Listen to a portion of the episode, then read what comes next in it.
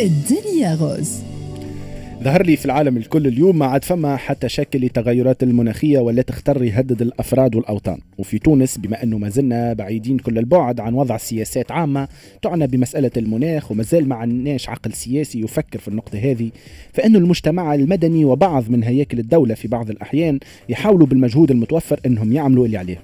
في إطار الاستعداد لموسم الأمطار بدأت البارح حملة تنظيف وتعهد جميع النقاط ببنزرة الكبرى لتنظيم مشترك بتنظيم مشترك من قبل مصالح الولاية البلدية الحماية المدنية وإدارة التجهيز والفلاحة والتطهير. في الخطوة فما بعد تشاركي تشاركي واستباقي. على خاطر في بعض المدن مثلا في الشتاء نشوفوا فيضانات عارمة في الشوارع بعد دقائق من الأمطار وهذا ناجم أنتخوتخ على فضلات متكدسة وما تنظفتش بخلاف التغيرات المناخية. هذه حاجة متسبب فيها المواطن.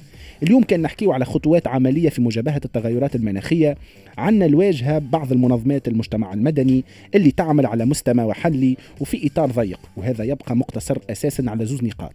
النقطة الأولانية هي حملات نظافة بمتطوعين وساعات بالتعاون مع البلديات لكن يبقى التأثير متاعها على مستوى محلي أكهو. فما زاد حملات تحسيسية تعنى أساسا بالتحسيس بمخاطر التغيرات المناخية وهكا على الأقل نضمن أن الناشئة أو الأجيال القادمة يكون عندهم وعي بالقضية. نعرف ان المجهودات في المجال هذا قليلة لكن كيف يبدأ فما خطوات عملية في مجابهة التغيرات المناخية ولو كانت بسيطة جدا؟ يلزم ننوه بها ونشكروا اللي يقوموا بها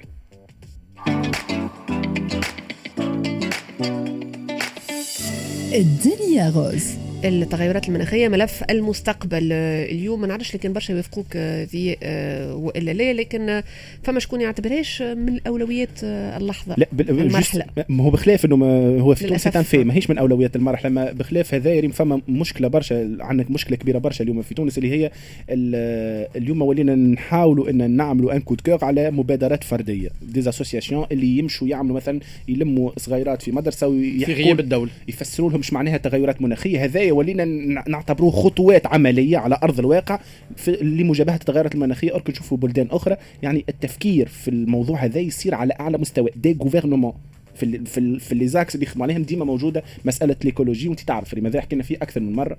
أحنا normalement في التعليم. عيب كل يوم تحل كتاب الجغرافيا تلقى تونس طقسها معتدل. ما عادش معتدل طقسه ما عادش مناخ استوائي mais ça n'existe plus ces trucs-là اللي يقراو فيهم الصغار.